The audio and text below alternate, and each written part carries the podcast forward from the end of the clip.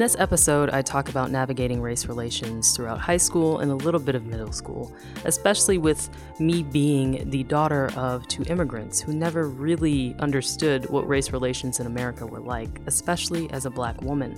So I talk about my consciousness and the coming of age, essentially, to knowing who I am and being nobody but myself in all spaces.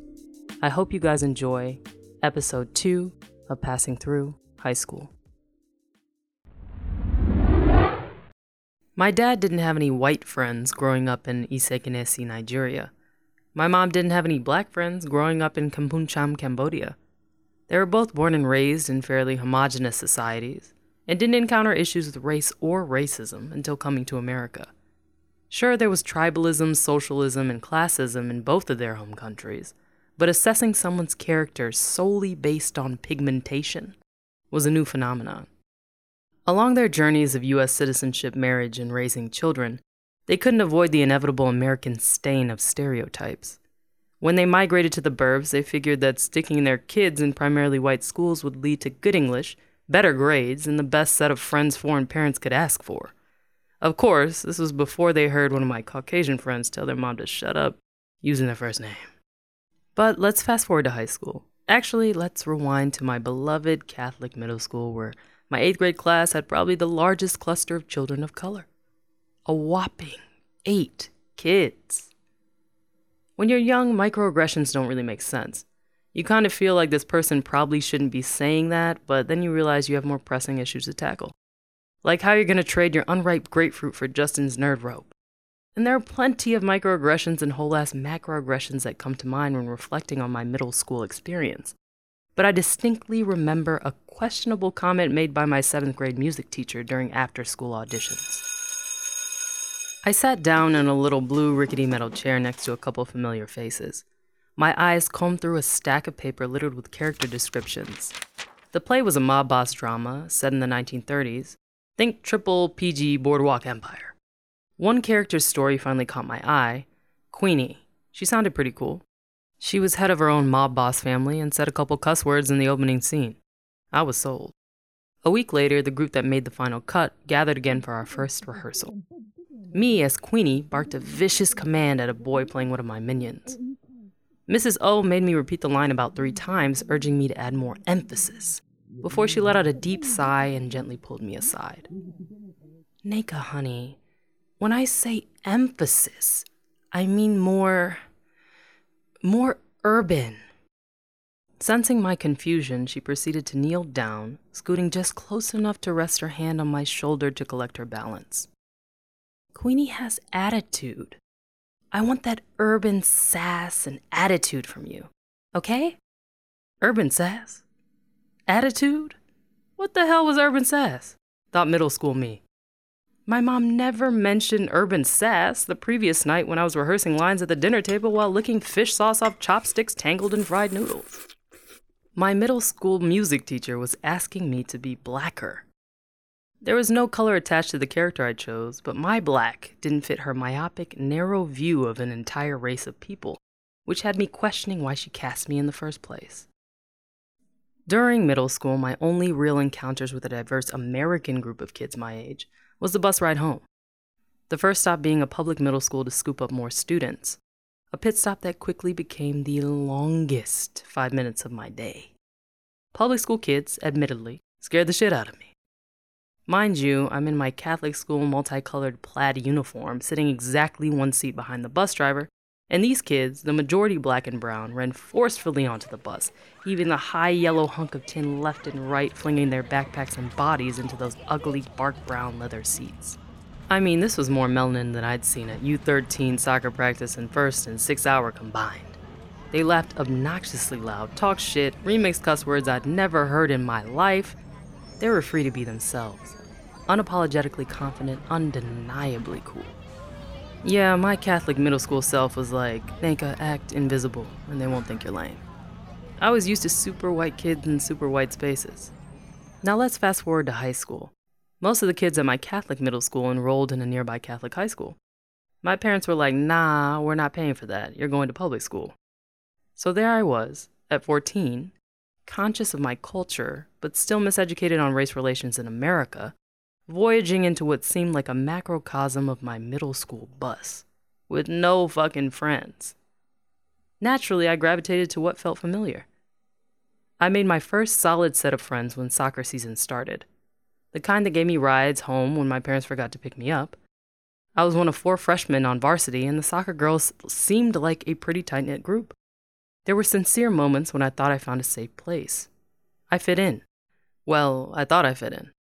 There were constant comments about my hair, which was relaxed at the time, Girls would grab four fingers full and gasp and chuckle in amusement that it managed to stay wherever you put it.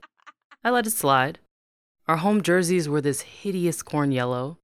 It became funny to say I looked like a burnt banana in my jersey. I brushed it off, laughed it off. They're my friends, right? I mean, I got invited to their houses, we broke bread, we were on the same travel teams, we hung out between classes. They had to be my friends. I never addressed my discomfort. At the time, I didn't realize what you allow, you teach. On a rainy afternoon in May, I hitched a ride home with a teammate, someone I'd grown to trust in the last year. I considered her a close friend. We were stopped at a light just a street away from my neighborhood. As red faded to green, three teens scurried across the street, giggling, drenched, joyful. I watched them in quiet amusement. My teammate impulsively shouted, Ha, look at those niggers run. I paused. What? I asked. She froze and started to stammer. Uh, um, uh, uh, sorry, that's just, that's just something Kate and I say by ourselves. It's not, it's not you. Silence. A deafening silence. An unforeseeable paradigm shift in the role of race within my white friendships. Allowing certain comments to slide, letting that lump of, if I say something, it might make them uncomfortable, swell in your throat, rather than shamelessly stating your truth, is what leads to your friends forgetting you're black. It leads to a friend pulling you close in order to warn you that her other friend says the N word when singing to rap songs. It leads to another friend slipping up and saying, It's not like I'm a black girl or something, when accused of stealing and it leads to yet another friend calling a joyful group of young teenagers crossing the street, niggers, on a routine ride home. I was that black friend that my friends didn't see as black.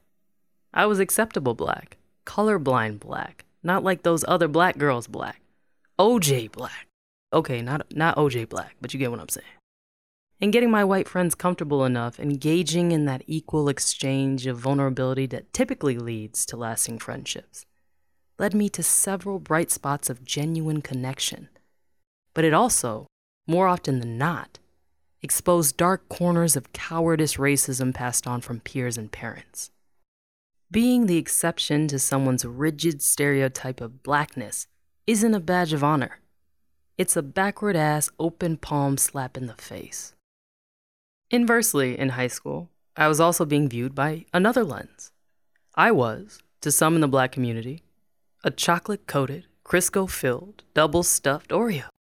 Black on the outside, all types of white on the inside.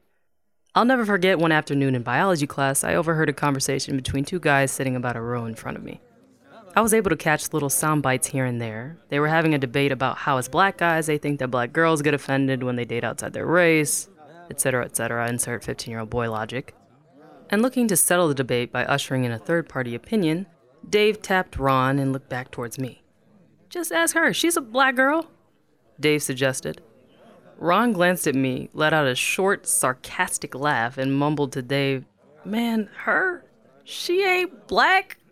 They both chuckled and continued their debate without delay. My palms started to sweat, a surge of heat scattered across my face and ears. I was angry, annoyed, and embarrassed at the same time. I felt so out of place and insecure. Honestly, high school me permitted levels of disrespect that make adult me cringe. My previous haziness around racial identity seems like a distant memory. My own efforts of self education and being fortunate enough to meet such a diverse array of people traveled to lands both foreign and familiar, document stories, and engage in genuine, truthful conversation has helped crystallize my place in the world. My father is Nigerian. My mother is Cambodian. My mother wasn't thinking about race relations in America while trekking a three month journey to Thailand, barely escaping a genocide. My father wasn't peering through W.E.B. Du Bois's veil of double consciousness while fighting across enemy lines in the Biafran War. In the US, when their paths collided and I was created, I inherited a third consciousness, a consciousness they'd never known. I'm an Igbo girl who can farm cassava in the village, I'm a Khmer translator for my cousins in Cambodia. I'm a black woman firmly rooted in her truth. Unapologetically confident, undeniably cool. Navigating race, culture, ethnicity, identity, finding your place, being nobody but yourself, as E. E. Cummings so beautifully states, in a world that is trying night and day to make you everyone else, is the hardest battle any human being can fight, and never stop fighting. Passing through certain relationships when I was younger showed me that the right relationships, especially friendships, don't walk on the feeble tightrope of tolerance and niceties. Real friendships stand firmly on the shoulders of truth. And ignorance, unchecked or unaddressed, grows, solidifies, and becomes harder to hide the older we get. If we don't force ourselves to engage in that everyday battle to be nobody but ourselves, we end up being caught in a terrible rendition of Groundhog's Day. A death loop of similar microaggressions and racist comments wrapped in corny jokes, repeated by older versions of the same people. And without the convenient excuse of youth and inexperience, the blame falls squarely on you. Last week, I went with a friend to meet a couple of his old coworkers for a happy hour. A blonde, bubbly woman from Petoskey took a seat next to me, we exchanged greetings, politely inquiring about each other's backgrounds. Three glasses of wine later, we were suddenly on the topic of race. Bonnie took a sip of her drink and inhaled. At the time, I didn't know how ignorant I was, she admitted. I scooted closer, curious, all ears, comfortable in who I was, having an uncomfortable conversation, as nobody but myself.